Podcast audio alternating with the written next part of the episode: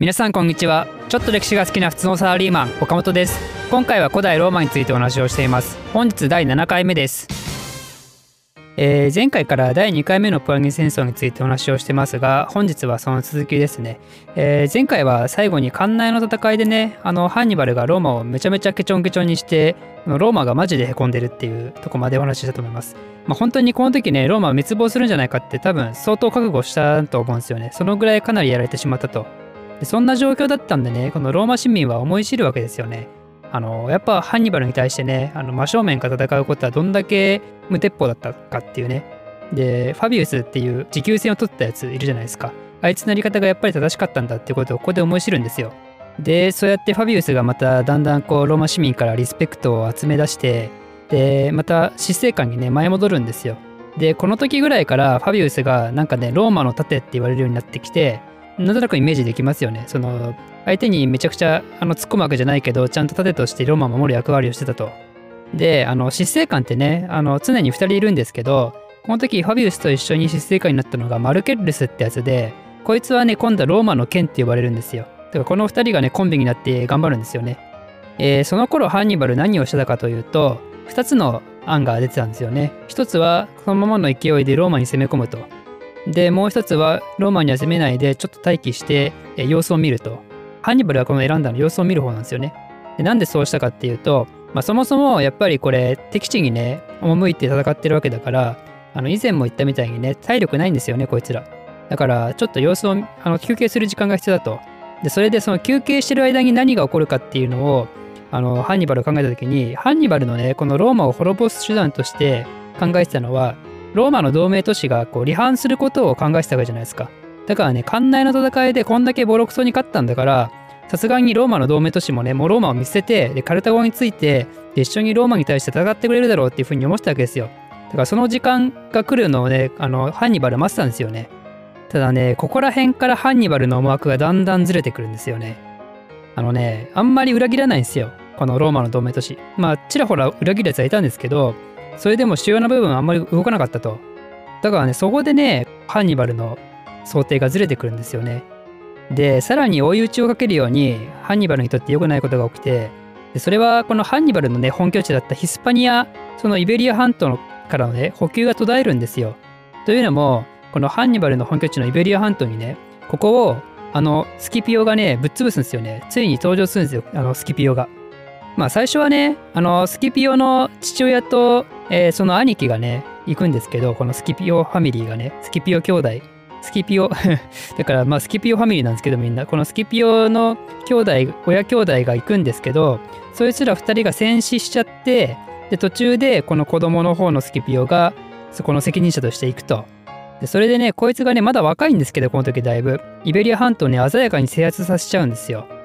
でそこでね、ハンニバルにとってホームタウンが潰されちゃうんで、そこからの軍の補給とかそういうのが一切なくなっちゃうんですよね。だからもうある意味ハンニバルっていうのはイタリアに取り残されちゃうんですよ。でカルタゴ本国ともあんまり連絡がつかないと。でそうは言ってもハンニバル強いから、このローマが攻めてきてもやっぱりそいつらに対してはね、勝ったりするんですけど、でもね、だんだんこのさっきのね、マルケルルスっていうローマの剣がいたじゃないですか。こいつがね、そんなに大きな戦いじゃないんですけど、ちっちゃい戦いなんですけど、ハンニバルにね、勝つんですよ。でそれがね、ローマに勇気を与えるんですよね。ちゃんとローマ人でもハンニバルに勝てるんだな。ハンニバルってやっぱ強いけど、負けることもあるんだなっていうことね。でそれがローマに勇気を与えるんですよね。でね、このマルケルレスってね、なんかすごいしつこい男だったみたいで、戦に勝とうが負けようがね、とりあえずハンニバルを追い回すんですよね。もう絶対に逃さないと。でね、多分ね、ハンニバルもそれに対して相当イライラしててね、ファビウスとマルケルルスについて言及してるんですけど、ファビウスはね、教師だって言うんですよね、自分たちにとって。多分そういう持久戦とか自分たちの弱点をこう分析されて、それで確実な手段を取られてしまったと。だからこいつはある意味学ぶべき教師なんだけど、マルケルルスっていうのはもう単純に敵だっつってんだよね。だから相当嫌いだったんでしょうね。本当にうぜえなって思ってたんでしょうね、マルケルルスのことね。このローマのね、剣と盾が頑張ったと。でそれでイベリア半島を制圧したね、スキピオの話に戻りますけど、スキピオがね、この後ローマに帰国するんですよね。でこの時まだスキピオって25、6歳なんでかなり若いんですけど、特例でね、執政官になるんですよ。死生観って確か30歳以上とかだったんで、本当に特例中の特例なんですけど、だから相当スキピオが期待されてたってのはここで分かりますよね。特にローマなんか伝統を重んじるような感じがするんで、そんな中でこんな風に死生観に急に選ばれたっていうのは多分相当すごいことなんですよ。でね、それでスキピオは何を訴えたかっていうと、元老院に対してね、カルタゴ本国を攻めましょうっていう風に提案するんですよ。今まではこのイベリア半島倒したりイタリア半島内でね、ハンニバル戦ってたけど、やっぱそうじゃなくてカルタゴを潰すためにはカルタゴに行って戦わなきゃいけないと。だからそれを提案するんですけど、それに対してはね、元老院大反対するんですよ。でその中にはローマの盾のね、ファビウスもいて、でこいつらはもう本当にスキピオに対して大反対したと。なんでそんなに反対されたかっていうのは、まあ多分ですけど、第一次ポアニ戦争でね、一回カルタゴ本国に行って、ですごい痛い目見てるんですよ。なんでその経験からね、多分敵地に赴いて戦いましょうっていうのはちょっとよろしくないと、そういう意見でまとまったと思うんですよね。ファビウスなんか多分保守的だと思うんで、戦い方からしてもね、だから現実的な見方をしてたと。でただそうは言っても、やっぱスキピオね、もう若いから25、6歳でしょ、すごいですよね。25、6歳の時私何してたかって言うと、何もなせてないですからね、この人生で。そんなのがもうイベリア半島制圧して帰ってきてローマのトップに立ってるわけですからね、すごいことなんですよ。まあそれで話を戻しますけど、このスキピオね、勢いがあるからやっぱね、そうは言ってもやらせろってこう止まらないんですよね。元老院なんか怖くねえぜみたいな。でそれで元老院が、じゃあ分かったと、お前がそんだけ言うなら認めるけど、その本国攻撃するのは認めるけど、ただ自分で軍を集めるよって、その金は俺らは出さないぞっていうのを言うわけですよ、スキピオに。でそれでスキピオのすごいところは、お、分かったっつって本当に自分で軍集めていっちゃうんですよね。でしかもカルタゴで大暴れするんですよ。失敗しないんですよ、カルタゴ攻めんの。でそれでね、大当てしたカルタゴが急いでね、ハンニバルに、そのイタリア半島なんかもどうでもいいと、お前いい加減帰ってこいっつってカルタゴに呼び戻すんですよ。でそれでいよいよ紀元前の202年ね、このローマのスキピオとこのカルタゴのね、ハンニバル、この二大名将がね、直接激突するんですよ。でそれがカルタゴのザマというところで行われたので、ザマの戦いと言います。でこれね、紀元前202年に起きてるので、これの語呂はね、前に叔父がイルザマスっていうね、なんでそうやって覚えてください。でね、このザマの戦い、これもねまたすごいんですよ、ストーリーがあって。これね、スキピオが勝つんですけど、最終的にこのスキピオがね、どうやって勝ったかっていうと、ハンニバルのね、艦内の戦いだったじゃないですか。艦内の戦いでものすごい作戦を使ったでしょ、ハンニバル。あれをね、やり返すんですよ、そっくりそのまま。でそれでスキピオはやっぱりね、このスキピオが何がすごいかっていうと、こうやって若さもあって勢いもあるんだけど、相手のね、研究をね、すごいするんですよ。一部の噂ってどこからの噂だよって感じです。その一説によると、スキピオは艦内の戦いに参加してたっていう話もあって、まあ、それでこのハンニバルの戦い方なんかもね、よく見てたと。でそこで、自分の多分イメトレを相当しっかりして、兵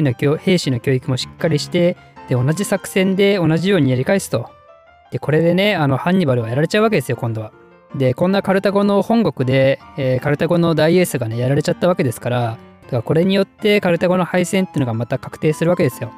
でローマはね、今度はカルタゴに対して結構な厳しい条件を課して、今後ね、50年分の賠償金を払えと、50年かけてしっかり払ってこいよっていうのが一つと、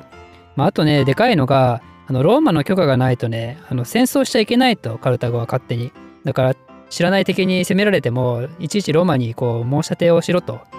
つまりね、これ実質のね、もうカルタゴがローマに対して従属国家するわけですよ。従属国家ね。もう自治権がなくなると。まあ自治権はあるんですけど、でも実質その戦えないから、ローマの許可がないと。だからもうそういう意味だと、もう従属国になっちゃったと。ということで、これで第二次ポアニ戦争も終わるわけですけども、本当にね、途中までローマかなりボロボロにやられてて、でさすがにね、もうカルタゴこれで勝利だろうって思ってたのが、まあ、やっぱね、そのハンニバルがローマを潰すことのこだわりがあったせいで、最終的にはここまで伸びてしまったし、その伸びたせいでローマに逆転されることになっちゃったし、でしかもね、最後の最後にはハンニバルが作ったものすごい作戦のせいでね、同じようにやられて、それでカルタゴが負けちゃったと。ってことなんで、私が前言ったね、ある意味ハンニバルによって、カルタゴは負けたっていうのがここに出てくるわけですよね。で、このポアンギ戦争を代表するね、ローマのカルタゴじゃないんだよ。だからローマの、スキピオと、カルタゴのハンニバルね、この2人のこの後の運命ですけど、あんまりよろしくないんですよね。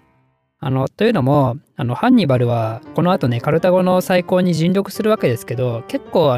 ドラスティックに再建計画をするから、だんだん疎まれるようになっちゃって、でカルタゴからね裏切られちゃうんですよね。でそれで亡命するんですけど、亡命した先でシリアに亡命したんですけど、でそこでシリアと、ローマが戦った時にまたローマ軍にこう殺されかけて、でそれで追ってから逃げるようにしてね、自殺するんですよね。でそれでスキピオはどうなったかっていうと、スキピオはスキピオでね、このあとローマの中でスキピオをあんまり好ましく思わない成績がどんどん出てきちゃって、っていうのもやっぱスキピオってちょっと型外れな人間だったんでね、伝統を重んじるローマ人からしたらね、なんだあいつはみたいな感じになっちゃうんですよね。だいぶ謙虚にしてたらしいんですけど、スキピオも永久独裁官みたいななってもいいよみたいなことをすごい言われたらしいんですけど、いやいやそんなんいらないと。だからそういう風にしたのに、やっぱりこのスキピオ反対派がすごい強くて、でスキピオもローマに愛想を尽かしてローマを出てくんですよ。それでね、もう知らないところで、本当に田舎のところで孤独に死ぬと。でそれでね、運命的なのがこのスキピオとハンニバルがね死んだ年がなんと一緒なんですよね。これもまた歴史の面白いところだということで、第二次ポアンギ戦争についてはこの辺でおしまいにしたいと思います。この番組を少しでも面白い、ためになると思っていただいた方は、いいねとチャンネル登録のほどよろしくお願いいたします。ではまた。